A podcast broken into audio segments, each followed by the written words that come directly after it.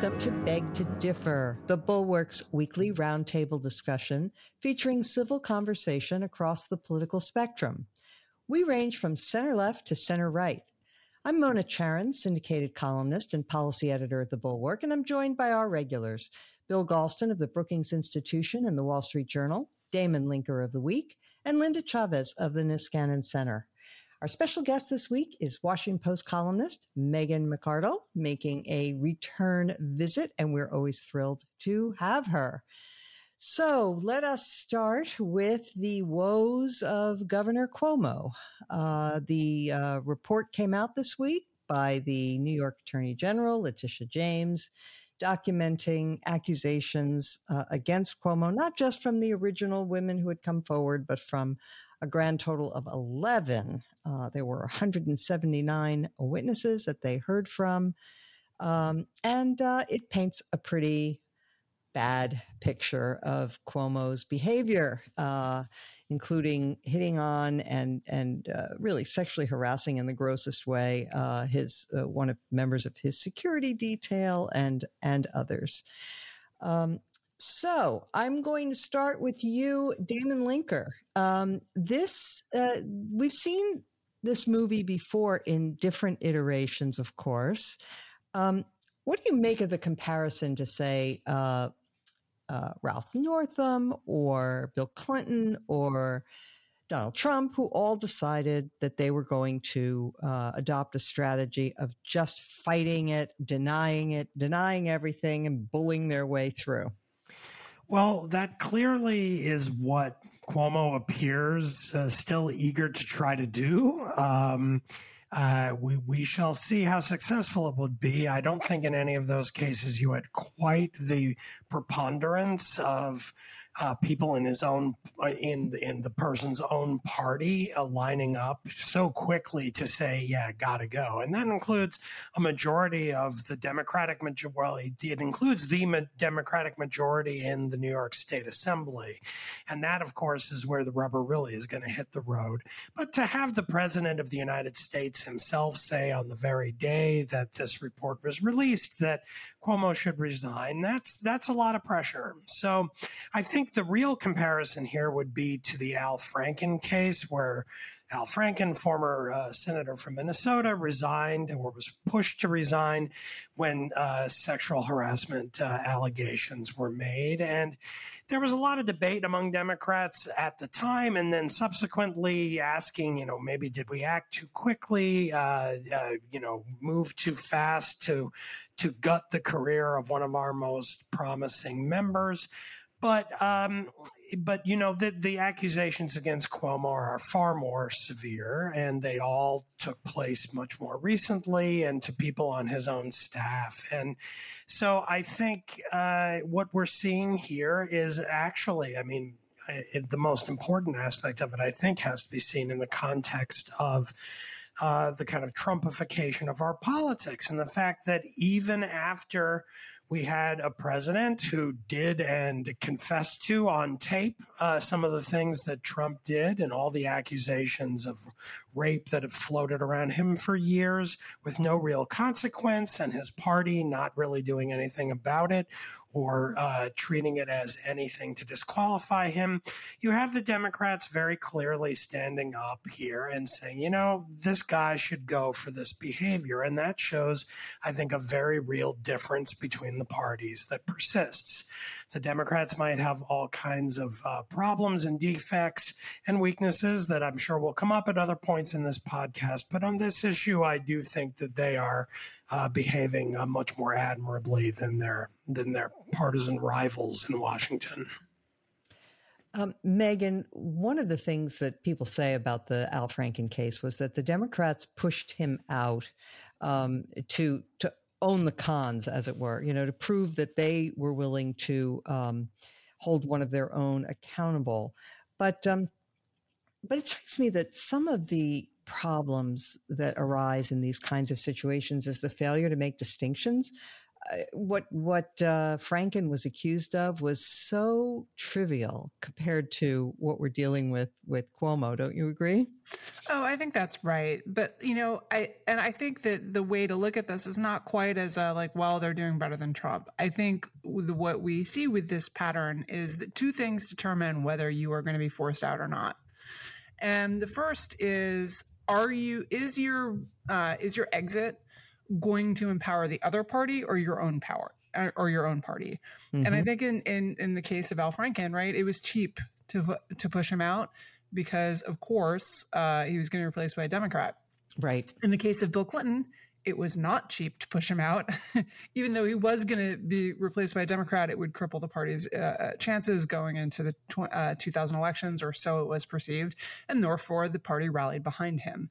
Um, Andrew Cuomo had the bad luck to choose to do all of this in, uh, or as it is alleged anyway, mm-hmm. um, in the state of New York, where Democrats control. And so you can't make the argument that, like, you guys need to stand behind me because otherwise the Republicans are going to take over. So the next question is, you know, do you are you kind of shameless enough to refuse to resign?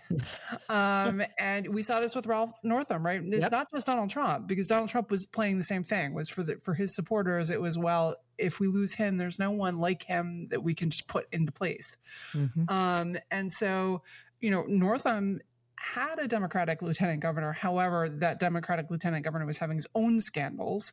Yep. Um, and he just stuck and his base forgave him. The last polling that I saw had indicated that that Black New Yorkers, for example, were still standing behind him, and that's a really important base in in New York State. Um, and I think that what he is hoping is that while for the activist base of the party, this is a big deal and is going to trigger a lot of pressure, for the actual voters, they may just not care as much as the activists do. And that if he just sticks it out, they're probably not going to be able to get up enough juice to impeach him. The question is can they find other means of pressure? Can they get donors to pressure him? Can they get the president to say, I will make it hard for the state of New York if you do not, you know, resign in favor of someone else? Um, and I don't know the answer to that, but I actually tend to suspect that he can probably survive if he sticks in it. His future in Democratic politics will probably be over but I think that that was sealed at the moment that the report came out. Linda, um, when you look into what the impeachment inquiry, which has been going on for many months in the uh, New York legislature, what they're looking into, they the sexual harassment allegations are just one thing. They're also looking into the fact that, or the the, the allegations, I should say, that uh, the governor monkeyed around with nursing home death data and attempted to hide the data, which is a pretty serious uh, offense, that he may have used state resources to help write his memoir, which is maybe a little more uh, uh, trivial. And then um, finally, this one I had not heard of until I did a little research that he covered up structural problems on the Mario Cuomo Bridge, which is the bridge that's replacing the Tappan Zee. Um, apparently, there are all these, you know, joints and things that were breaking, and uh, and apparently they uh, they tried to cover that up. That's that's kind of concerning.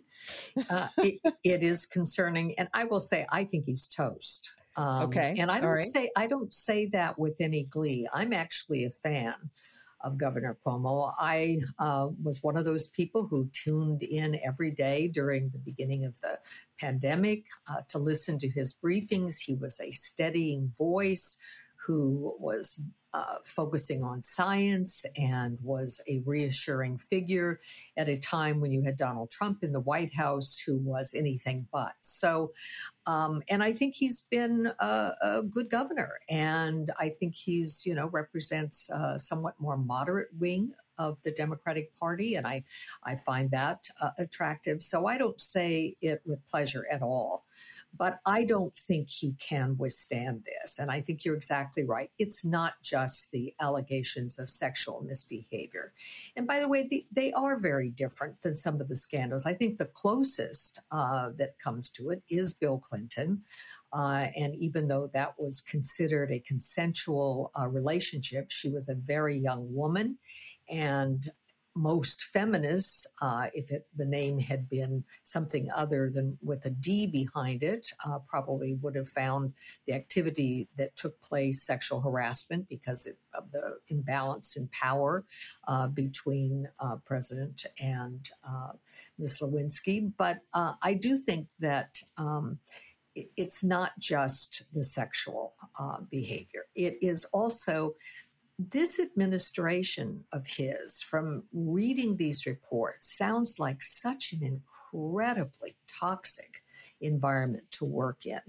I mean, the you know the screaming, the intimidation, the threats of retaliation. Retaliation, yeah. That you know the the staff that is around him and protects him is kind of a palace guard. Uh, this is very, very uh, unattractive, and I think. Um, is not something that um, most people, you know, would approve of. And I just, I, think he's, uh, as I say, I think he's toast. I think there are enough calls. He does not want to go through an impeachment. And you've got enough state legislators now coming forward and saying the impeachment is going to uh, proceed if he does not resign. That I think it's going to take him, maybe it'll take him a week, maybe it'll take him a couple of weeks. But I cannot imagine that he wants to subject himself to an impeachment, it will ruin him for you know a future life sitting on corporate boards doing other kinds of things that people in high office do after they leave office um, that I don't. Well, that's just, close to him anyway. well, probably for a while. For a while, uh, mm-hmm. uh, yeah, probably. Uh, but you know, he he could go out and and you know make money. I think uh, still, but if he's impeached, that's not going to happen. Yeah. Um, Bill, I'm going to come to you now with an observation that I have a feeling, um, knowing you, you're not going to want to weigh in on. So I'm going to just make this observation. If you care to comment on it, please do. If not, I will pitch you a different question. But my comment is that um, that there is this tendency. Look, we all agree that this behavior is gross and unacceptable, and uh, you know worthy of being hounded from office over. Um, but but um, there's a tendency that I have noticed, especially on outlets like NPR, to treat women in such an infantilizing fashion. What do I mean? Well, they say we're now going to bring you a report about Mario Cuomo. Uh, alert for for for sexual abuse, you know, sufferers. This this contains possibly disturbing information. And then they present the story and they say, you know, he grabbed somebody, he kissed somebody without asking. He, you know, and and I listen to that and I think, come on, you know, women are not you know, they're not little fragile snowflakes, to use a overworked phrase. But honestly, you know, the, the notion that we can't even hear words like a man grabbed a woman's breast without, you know, needing fainting, a fainting couch is insulting. So you can comment on that if you want. If not, I have a different question for you as as Groucho famously said, ladies and gentlemen, these are my principles, and if you don't like them, I've got others. right, right. Uh, uh, look, uh, I think, frankly, Mona, that you have, to put it as delicately as possible, standing to speak on that question that I don't. Okay. Right. I'm in yeah. no position to pronounce on what women do or should find insulting. Uh, mm-hmm. And, uh, you know, if there was ever a time in my life when I might have been tempted to pronounce on that question, that time is long past. okay. All right. Well, is there anything else that you care to comment on about the whole Cuomo business? Yes, uh, there is. Uh, and that is uh, that there is you know, not just a political dimension to this, but also a legal dimension. Uh, I actually sat down and read the New York State criminal statutes of sexual harassment. Mm-hmm. And unfortunately, much of the conduct detailed in the Attorney General's uh, report falls squarely under the forcible touching title of that statute. Mm-hmm. Uh, and so there is some real criminal jeopardy here. I would think it unfortunate if it went in that direction. Uh, I, there is a pretty good case for prosecutorial discretion, but uh, you know the, the governor uh, is, as I said, in some jeopardy, and there might be an arrangement worked out. I'm not saying that anybody is suggesting this, and I'm not even saying that I'm exactly suggesting it myself, but there might be an arrangement worked out where, in in return for a resignation, uh, uh, that both criminal and civil liability would would be waived. There would be an agreement not to go down those roads. Oh, wait a uh, second. Uh, civil civil liability? That means that the women would not be able to sue him? Well, uh, that is that is one possibility, and uh, you know because wouldn't they have to agree to that themselves? You know, I mean, of course, of course they would. Yeah. And you know, and but but the question is whether Governor Cuomo uh, and I I know him a bit, and I have very reliable insider reports, you know, as to his character and disposition. Uh, I think he will be tempted to dig in, perhaps under all circumstances, but certainly in circumstances in which he faces years of lawsuits that could ruin him financially. So it's a very complicated situation. Yeah, it is because the women who were his victims would have to say that in the name of, you know, relieving New York State of this horrible governor, that they would sacrifice their opportunity to get. Yeah, I'm not, I'm not saying that they will do that or that right. they should, but I'm just yeah. trying. I'm just trying to place the politics here yeah. in a legal context, which does not simplify the situation. No, it definitely, it definitely doesn't. these are, we should clarify these these alleged crimes if they're proven. They are misdemeanors, but still, that's a misdemeanor is still a crime. All right, um, let us turn now to the evictions uh, moratorium. Uh, this this week, um, President Biden uh, was asked about whether his uh, whether the CDC was going to extend the eviction moratorium that that expired, and um, I'll take this first to you, Megan. He said. This is what Biden said. I've sought out constitutional scholars to determine what is the best possibility. And he said, and he found that um, most constitutional scholarship is that it's not likely to pass constitutional muster. But there are others who say that it may, and it's worth the effort.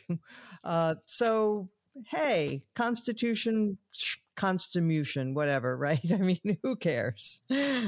Yeah, I think like first of all, this was you you had some time to think about this and the best you could come up with was maybe I found a guy who said it's I don't know, it might be a woman.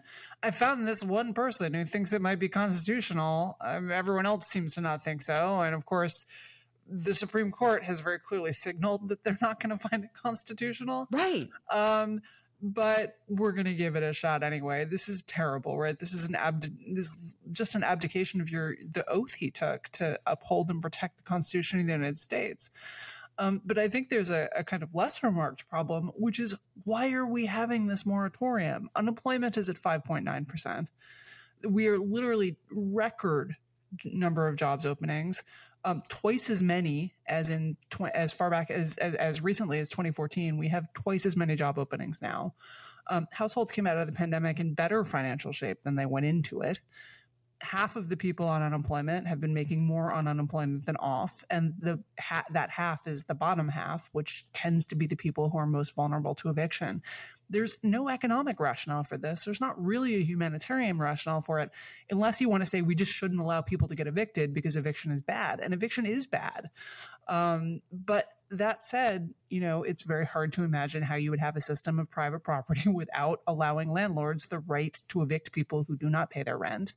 And if you are not going to do that, then we're kind of at reimagining the entire American economy, which is not something I think not it's certainly that's a project that the squad is interested in. It's not a project that Joe Biden is interested in. And so rather I think this is just he understands he doesn't really want to do this, but he doesn't want to take the blame for it. So he's just sort of tossing this bone to his his progressive base in the hopes that now the Supreme Court's going to take care of the problem for him. But that's really a kind of disturbing precedent And what's equally disturbing is that the left would, you know, if you think about how the media would have reacted if Donald Trump had said about a policy, well, I mean, sure, they're probably not going to be constitutional. Those dumb constitutional lawyers, what do they know? I'm doing it anyway because I like, you know, people would be going ballistic. We would be we would be in the middle of our third wave of panicked editorials on the dark night of fascism descending over the land, and Joe Biden does it, and we kind of shrug. And this is mm-hmm. not because I think, look, I voted for Joe Biden, and there's a reason for that. That said, uh, the way that you protect the, the the institutional norms that, as I recall, Democrats really cared about as as as recently as January, is by not cutting yourself special checks, you know, special exceptions, um, and that is what is going on, and that is perhaps the most disturbing angle of this whole story. Is not Joe Biden's really terrible justification for it, but the way that we have now reacted to that. Yeah, Damon Megan, you know, makes the point that um, this is, in essence, if you're if you're just going to sort of eliminate uh, evictions as a as a remedy for landlords, and you're really sort of uh, throwing a wrench into the entire capitalist system, which relies upon, you know, counterparties doing what they're asked to do. And, um, and, you know, uh, many landlords themselves are in fairly desperate situations where they've often been going without rent, but they still have to pay their mortgages. They still have to pay for repairs. They still have to pay, pay for taxes. I mean, so, so the notion that this is the clear humanitarian thing to do, even that I find uh, unconvincing. Oh, so do I. This is this is not good. This is a, definitely a low point for Biden so far, in my opinion. I think we're probably, I don't know, we'll, when we get to Bill, see what Bill thinks, but I suspect pretty much everyone else for sure is not going to be very happy with this on this podcast. Uh, for everything Megan said, because of what it implies about sort of like, the furthest progressive fringe uh, of the left in this country like seems to have an attitude that like as long as anything bad or unjust is happening to anybody anywhere, we somehow haven't finished our work. We must remake the world so that no one gets evicted anywhere. No one ever, you know, has to scramble to make ends meet, put food on the table. I mean, obviously, as a society, we put in place programs to try to soften the blows of uh, capitalism and creative destruction and the other things that happen in life, but not without limit. And this is an example, as you indicated, uh, Mona, along with Megan, where it seems like it's a it's a solution in search of a problem given the current context. I would also add one more element to the bizarre quality of Biden's statement the other day about this that Megan didn't really emphasize. It's not just that he admitted that, well, yeah, most constitutional scholars think this won't pass muster, but I found a guy or girl to, to, to support it. He also indicated that he sort of assumes it'll get knocked down, but by the time it is, it, the policy will have done its good. And so that's fine. It sort of made it seem like I can propose something that pretty much nod, nod, wink, wink, we all understand is unconstitutional, but it'll take a while to work its way through the courts. And while that's happening, I can do whatever I want. That is uh, as you as as you both indicated. Like if if Trump had come up with that kind of a rationale, well, oh, I'll do this at the border. I'll I'll impose this new regulation or get rid of this uh, this or that regulation because I or my base want it. And yeah, sure, it's going to be uh, deemed unconstitutional, but that's going to take five months. For five months, we get to enjoy it that's not the way you run a constitutional government. And I know that he knows better. And the fact that he's decided that he has to throw uh, such a large bone to the left wing of the party on this is a little depressing for me, I have to say. Yeah. Um, to be clear, uh, Trump did do those things. I mean, he absolutely, he, he absolutely did them. Uh, you know, including. But he didn't. You know, he didn't moving... explicitly say. Uh, well, he did I'm, say Okay, what? Go ahead. Go ahead. No, I, I don't recall, at least offhand, him explicitly saying, "Yeah, this is unconstitutional," but it's going to take months for the courts to tell me that, and we're going to do it no, in the meantime. But he did no, but he did say something potentially even worse, showing that he completely un- misunderstands the Constitution. Namely, saying Article Two says I can do whatever I want. well, yeah, sure. and, and and Nixon said uh, Nixon famously said, uh, "If the president does it, it's does legal. It, it's it's legal, right? So yes, exactly. there are some precedents for this, but I don't think Biden wants to be looking to Nixon and Trump as his precedent. Yeah, well, that that's that's absolutely true. Okay, so Bill, um, Bush, new Congresswoman from Missouri, slept on the Capitol steps. Um, and uh, made a big uh, a big splash about this eviction moratorium. She's now one of the members of the squad, um, and she was aided in all of this by some of those uh, same you know those progressive congresswomen, but also not just by them. I mean, uh, Chuck Schumer stopped by and said, You did this. You guys are fabulous. And he embraced her. And Adam Schiff had his picture taken, and Dean Phillips, moderates. Um, so uh, the the left wing of the Democratic Party was was uh, asserting itself, and uh, and they succeeded. The, the, the, the, because the moderates joined them, including Nancy Pelosi. Well, uh, I can't argue with that, uh, although uh, the left wing of the Democratic Party might very well have preferred to win the Ohio primary.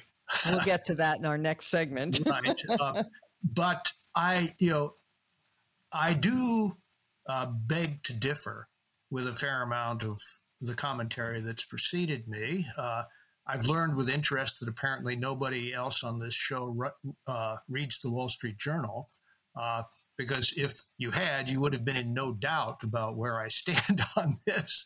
Uh, the uh, but here's I read your column, Bill. I know where you stand. Yeah, well, nobody else did. Uh, and here, you know, and here is here is some context. The Congress of the United States, not once but twice, decided that there was a major problem afflicting millions of renters across the country uh, that could only be solved with an infusion of public money into the pockets of landlords to make sure uh, that the landlords could pay their bills while ensuring that people who couldn't pay their bills would not be thrown out into the street.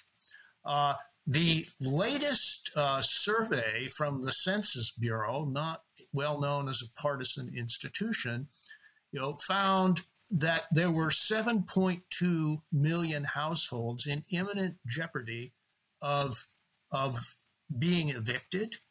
That the that the aggregate uh, the aggregate debt uh, is somewhere between 27 and uh, $40 billion, depending on whether you believe uh, Mark Zandi or some of the other people who've tried to estimate it. Uh, the, the median debt per indebted household in danger of, of eviction is many thousands of dollars, which they have no capacity of paying, even if they started working tomorrow, which many, many of them can't for various reasons. Uh, and what we're talking about is a failure of federalism. The administration of this program was consigned to the states and localities, which miserably failed to get any money out the door. Of the $46.5 billion that was supposed to be spent by now on this program, a grand total of $3 billion has been expended, screwing both landlords and tenants. And now the Biden administration, very inartfully, is trying to buy time uh, to you know to allow the states and localities to do what they should have been able to do months ago. And here we are. Uh, is this a constitutional crisis on Trumpian scale? Hardly. You know, it's it's a tale of ineptitude that includes the White House For the record, by the way, the person that they rounded up to give them advice about this latest strategy was none other than Laurence Tribe, uh, who is who is a major name, although hardly a political in these matters. So, at any rate, I think we're hyperventilating a bit. That said, uh, I do not think that the President of the United States should do something that he believes to be illegal or unconstitutional and then, and then announce that fact. And, you know, that was not something uh, that a president should do, and it was not Joe Biden's finest hour. Linda, um, as Bill documented in his piece, um, the Congress authorized almost $47 billion to solve the problem of people who had lost their jobs and would otherwise be facing eviction during COVID. And only a tiny fraction of that money got spent in the way it was supposed to be spent. Is there a larger lesson here, one would think, about the efficiency of government, about the ability of government to solve problems? I mean, we are living in a moment where everybody just seems to be floating along on the assumption that the government is omnicompetent and capable of doing great things, and nobody stops to say, uh, you know, the less it does, the better. And the more it's narrowly tailored, the better. And yeah, write checks to individuals by all means. They're good at that but uh, but devising programs and elaborate schemes to improve matters, a uh, little skepticism is in order. Yeah, I think that's exactly right. And uh, yes, I think, you know, about $3 billion of that almost $47 billion that the Congress allocated to cover uh, rent for people who would, in fact, been, have been put out on the street uh, has actually gone out the door. And that is the big problem. And as you suggested, it is much easier, much more efficient. And as we found certainly during COVID, you know, writing checks to individuals managed to uh, do a lot of good. It staved uh, off uh, poverty. I mean, we've had a reduction in poverty during uh, the pandemic, which is you know in- incredible in some right. ways. Um, so you know how you would end up doing this, but you know I, I want to say a, a, a, word here for landlords, um, and maybe I say it uh, in a self-interested way because I am one.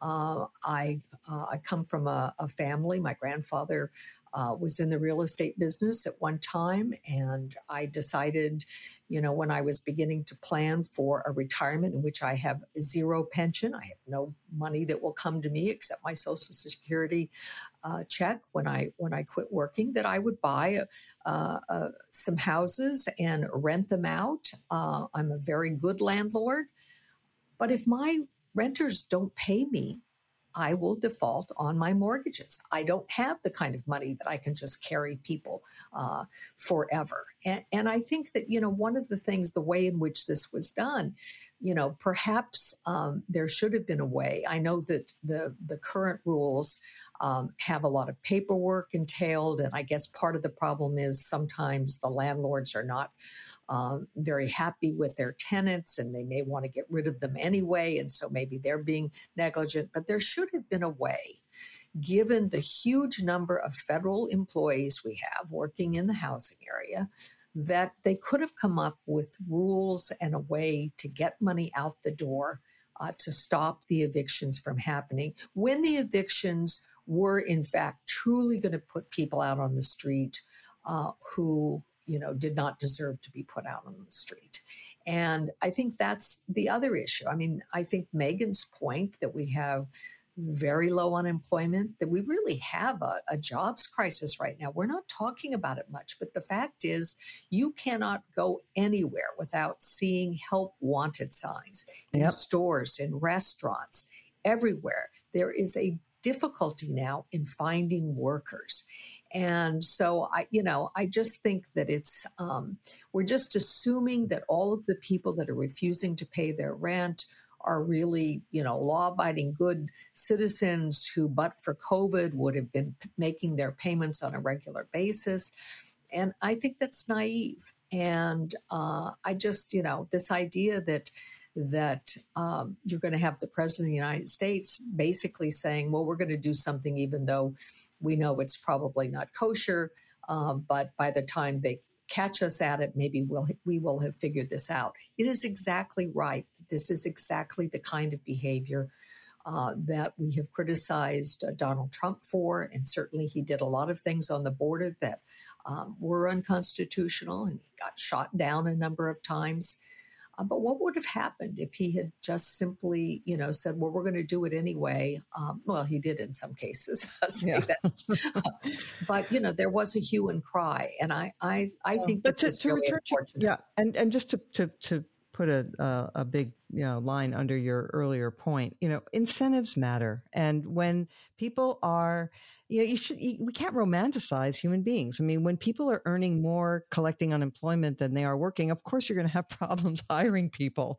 Um, and and when you put on you know continue a a moratorium on evictions well past the point that you need to then some people are just going to be taking advantage of that and not paying their rent when they should. And so it's just it's it's um part of this romanticization of of humanity that I think is a is a a failing of the left in general. I'm, I'm being very anti-left today. I, you know, all those people who were convinced I was moving into the Democratic Party may be having second thoughts. All right, um, let's move on to uh, the good news about the Democratic Party which is that uh, based on the results of some of these primaries, uh, it looks like the moderates are winning. Um, we had a special election in Ohio 11.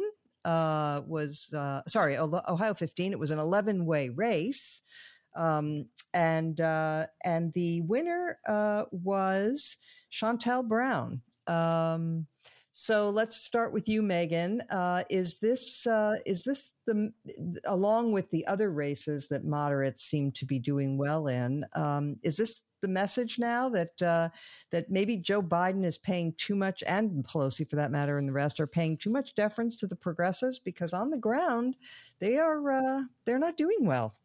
Yeah, I, this is a little bit surprising for me because I love Nina Turner, who the progressive candidate who lost. I mean, look, we don't agree on basically anything politically, mm-hmm. but you know, she was she was the opener for Bernie Sanders at a lot of rallies uh, in in the in the pre-pandemic times, right? Um, and she's an amazing talker, and she really, you know, she's passionate, she's engaging, uh, she speaks just just like beautiful flowing prose roaring out of her mouth. Um, it's it's really you know a great show, and I really enjoyed it.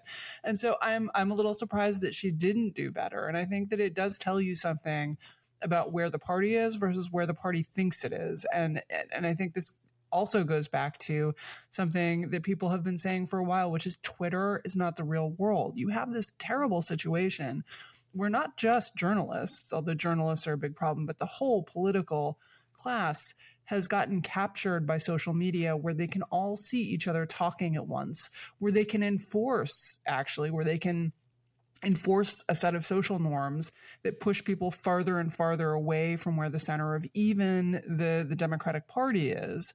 Um, and yet, because that's because you see it all the time, right? Anything that is happening to you constantly feels like it must be some sort of universal truth rather than a very personal, very local phenomenon. And so they they tend to think that what they're seeing on Twitter in some way re- represents the voice of the American people.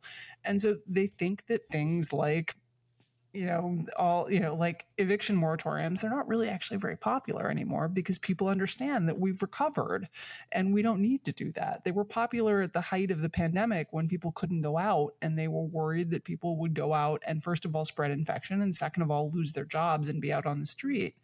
Um, but people aren't worried about that that now. But but because the the left is so vocal and so able to coordinate on Twitter, people listen to them far out of proportion to what their actual electoral influence is. They can win in districts that are really, really, really far left.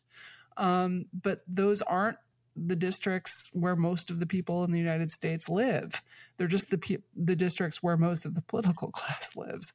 Um, and I, and so I think this is, has created a terrible optical illusion that um, is exacerbating a tendency that was already ongoing in both parties, which is that there's been a decline of what you might call actual representation for grassroots movements. So if you think about what's the heart of the Democratic Party traditionally, it's the labor movement.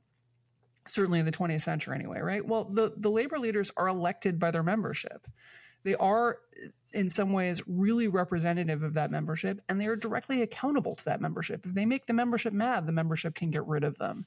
And if you contrast that with who is now the the the voice of you know of various policies in the Democratic Party? It's these activist groups that don't represent their community in the same way. It's not like Black America got together and elected Black Lives Matter, um, and and yet they're treated as if they are, as if they are representative, as if they have been chosen as the voice of, of their community, and as if they're they're kind of negotiating on behalf of that community with you. They're not. They're negotiating on behalf on behalf of a much smaller membership that is often really not representative of their community. And you see this with the emergence of Latinx, uh, which is something that a, a recent poll just showed four percent of of um, Hispanics, which is what they they chose. Uh, they did a poll of Hispanics. Four percent of them preferred Latinx. The overwhelming majority, uh, the the majority choice or the plurality choice was Hispanic. Um, but Latinx had become super common, pushed by activists who were engaging in coalitional politics. Right? It was it was a trade off with with feminists, with transgender activists, and so forth. But it wasn't something that was organically part of the community, and they weren't really authorized to make that trade.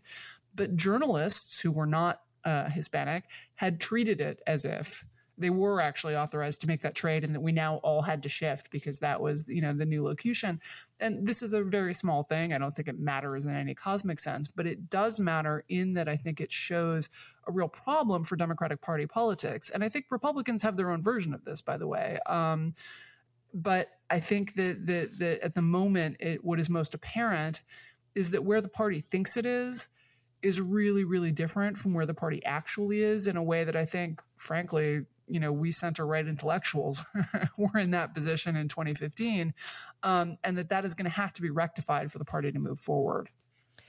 So damon um, in louisiana too the moderate one in the virginia governor's race the moderate one in new york city the moderate one um, and uh, and here in this ohio race um, you had uh, AOC you know, campaigning uh, for uh, Turner. You had uh, Bernie Sanders campaigning for, but on the other side, you had uh, you had uh, Jim Clyburn and Hillary Clinton and other members of the Congressional Black Caucus weighing in for Brown. And um, you know, it's it's a clear um, it's a clear lesson, isn't it, about uh, where the power really lies uh, in the Democratic Party, where the real, where the real um, sort of uh, center of gravity of the party is. Well, sure. Although I would, I would want to uh, slightly amend uh, the way you put that. It's not really about the power because the the activists have enormous power, and and, well, and even yes, and and even uh, you know, I love what Megan was saying about, especially the contrast between the labor union movement and its influence within the party versus activists today. But the other component is, of course, the donors, the very wealthy people who are funding these activist groups who then go out and claim to speak for the voters when they in fact don't, and very often say things that uh, you know rank and file Democratic voters don't know anything about, don't particularly care about. Um, you know, on the on the Twitter dimension, I would just go back briefly to the Ohio election and and point out that uh, Nina Turner has four hundred and eighty five thousand Twitter followers, and Shontel Brown has 27,000. Looking at that, there's no way that that Brown could win, right? That's like ridiculous. Ha ha. I, oh, and she was I, outraised also. Yeah, Turner I, outraised Brown by something like three million bucks. Sure, because and that points to another way in which these things often play out in our politics now among both parties. That one of the ways that things work out somewhat kind of surprisingly sometimes is that um, those who are most motivated, most informed, most committed and engaged with politics have outsized influence on what the parties do because they're the people who show up and come to the meetings and carry signs and chant and and get engaged. Whereas a lot of people who are a little bit more kind of center left or center right, don't pay attention to politics that much, don't watch Fox, don't watch MSNBC, don't hang out on Twitter all day long like all the nice journalists I know, uh, you know, following the news every single day and every minutia, every bit of minutia. Those you you have this kind of discrepancy in uh, kind of a different kind of power, the kind of the power of organizational oomph.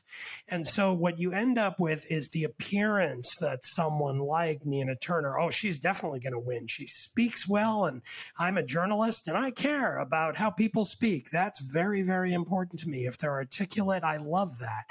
And, uh, you know, I must be, I'm a journalist, I must be very progressive. And so I admire what she's trying to do. And even if I didn't vote for Bernie, I voted for uh, Elizabeth Warren instead. And she obviously was the best person, but she lost too. Like there's this complete miss kind of misallocation of uh, of reality and hope uh, among a lot of people who follow politics. And we saw it most memorably, of course, in the 2020 Democratic primaries, where it, where every smart person, and I even include myself, ironically, in describing uh, using that term. Um, used, uh, you know, analysis of these different primary debates and some of the early primary contests, and just assumed Biden's got to stumble. He's got to go down. He's got to capsize.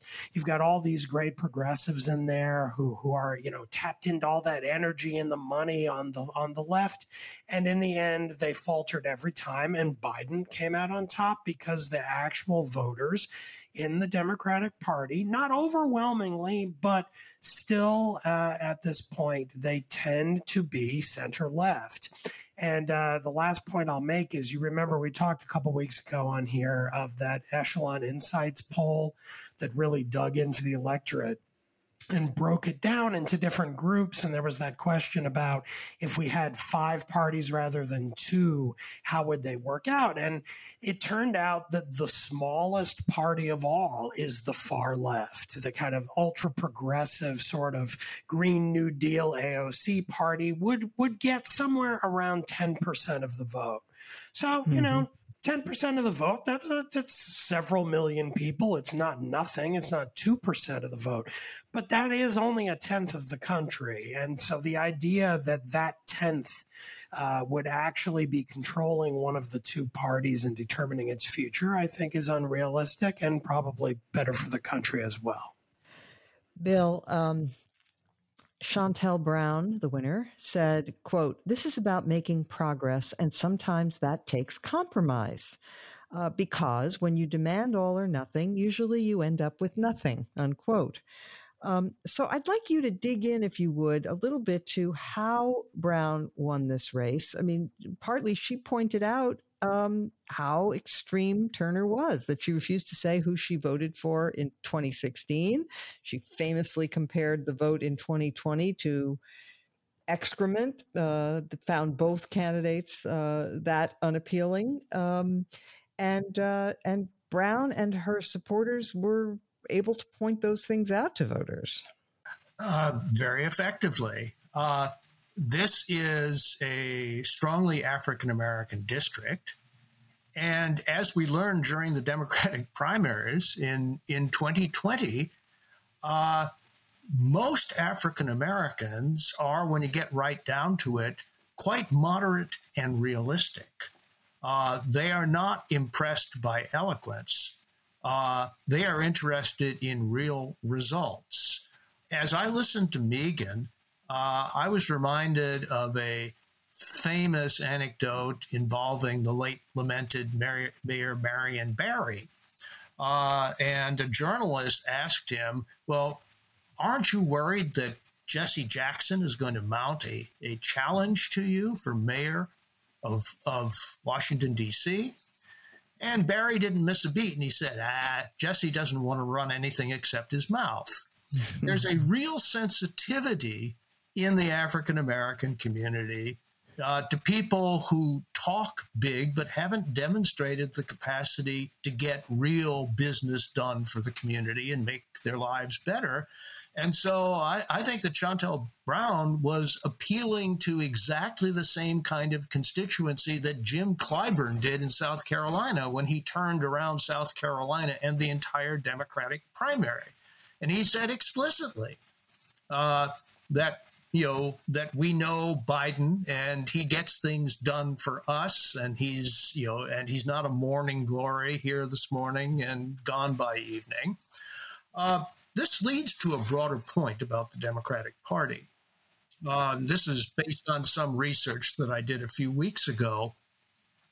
In every single national election where a Democratic candidate has come out on top. This goes back many, many cycles. Uh, moderate voters who call themselves moderate have contributed contributed a larger share of the candidate's total winning votes uh, than people who call themselves liberal or very liberal or progressive. And Joe Biden's uh, victory in 2020 was no exception to that uh, and by a considerable margin.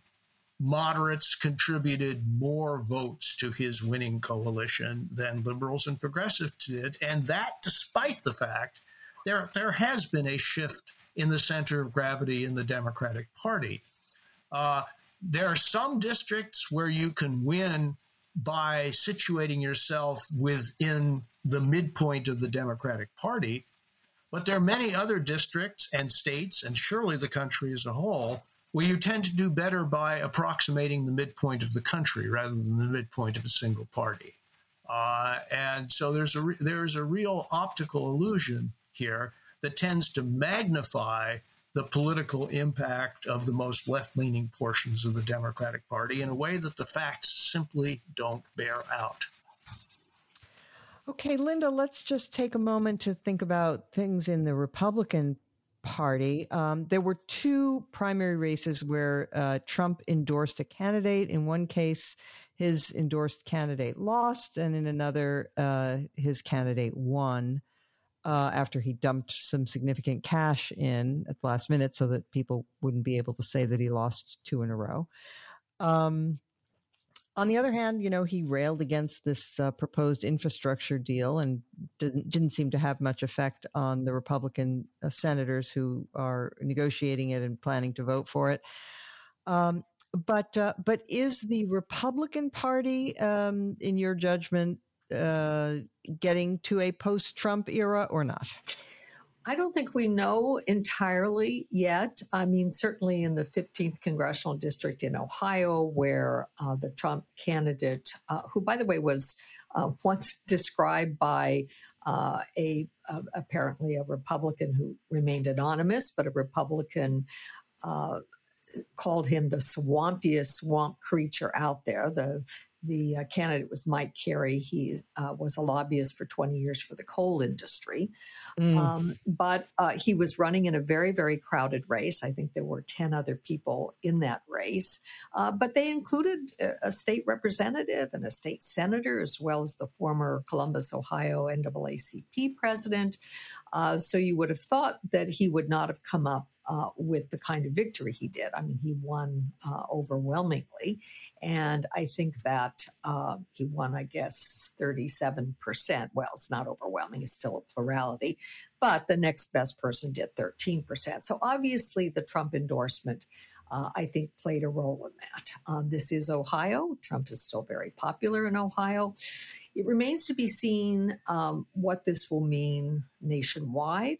Um, whether it will have uh, the kind of uh, you know role that that Trump uh, has played in the past, whether he will continue to be able to play that role. I am betting that he won't. Uh, I am betting that over time his influence is going to diminish. It doesn't mean it's going to diminish in a Republican primary uh, in a congressional seat that is safely Republican. When you get a seat that you know has only gone uh, Democrat once uh, since 1967, and then only for uh, one term, you're talking about a very, very um, you know Republican uh, safe seat, and and there where you have the hardest of the hardcore, uh, Trump may still play a role. But I, you know, I think this the whole shift that we've seen in the Democratic Party is very bad news for the Republicans uh, coming in the 2022 election and, and in 2024. The more moderate that the Democrats become, the more that uh, people who are either independent or may even have been Republican but really uh, despise Trump uh, can be comfortable with voting for a Democratic candidate uh, the worse it's going to be for the Republican Party. So um, I actually think the news out of this spate of special elections is good news for the Democrats and may not be good news for the Republicans. I agree. Uh, all right, let us now turn to our highlight or lowlight of the week, and I'll start with Bill Galston. Uh, I want to announce the eruption of a new scandal in Washington, D.C. Uh, I will call it Whiskey Uh, here's the background, ladies and gentlemen, all over America. Uh, the Japanese government, in gratitude for something or other during the previous administration, sent the Secretary of State Mike Pompeo a bottle of whiskey valued at $5,800 the bottle cannot be located. It was not sent to the National Archives or suitably accounted for. Where did the whiskey go? If it has been consumed, who consumed it? At $500 a sip. The American people are demanding answers to these questions, and I'm here to bang the table on their behalf. Oh. All right. Linda.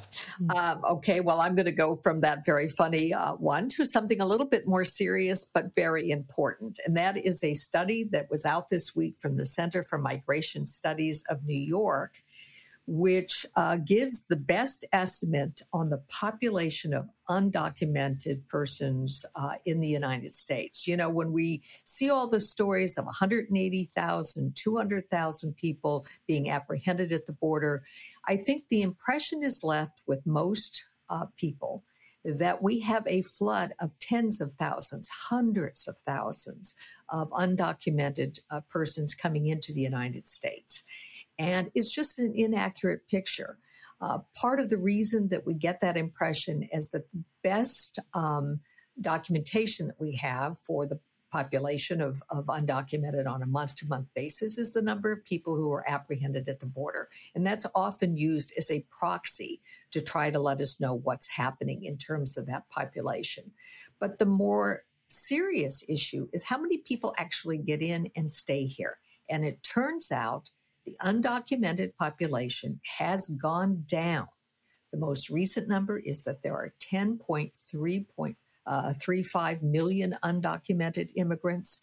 That is down significantly uh, from the uh, period uh, in 2010. That uh, population, by the way, uh, most, many of them, 38% of them, are parents of U.S. citizens. Uh, and by the way, 59% of that population speak English well, very well, or they only speak English. So uh, I think this is some news that should calm some of the fears from people who somehow think our country is being overrun uh, by illegal immigrants. Um, it's not quite what it seems when you only hear the figures of the people who are apprehended, most of whom are in fact immediately turned around and sent back uh, across the border. Okay. Damon Linker. Well, this week uh, I want to uh, highlight uh, an essay by, um, I, I, think, someone who's a friend of some of us here on the podcast, uh, a writer named Cathy Young, who's made a career out of uh, trying to develop and defend uh, a very thoughtful kind of centrist politics that I think is uh, somewhat close to many of us here. She has a very good long essay in uh, the online publication Arc Digital, which is small but growing and could use more readers. So uh, I encourage you to to take a look at them and perhaps subscribe. But she uh, this essay in particular is important and is so important that they've actually put it outside the paywall. Uh, so you can get to it without paying, but uh, you know, don't do too much of that and be a free rider. Uh, the the essay is titled "The Reality of Quote Race Realism and Why It's the Worst Possible Way to Fight Fight Wokeism." or wokeness. Uh, Cathy in this piece uh, examines a new book by uh, Charles Murray titled Facing Reality Two Truths About Race in America.